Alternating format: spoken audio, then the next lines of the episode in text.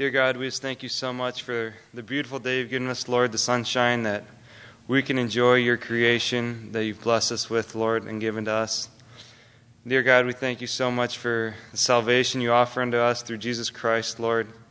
Please be with those who have not yet accepted that gift and open that free present that you've given us, Lord. We just ask tonight that you will open up all of our hearts, Lord. Let us seek out the Spirit, Lord, and let the Spirit be seeking us out.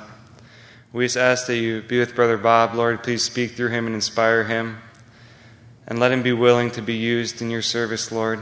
We just ask that you touch all of our hearts one by one, Lord. And speak to some softly, Lord, and some strongly, whatever they need, Lord. You know all of our needs. We just pray these things in Jesus Christ's name. Amen.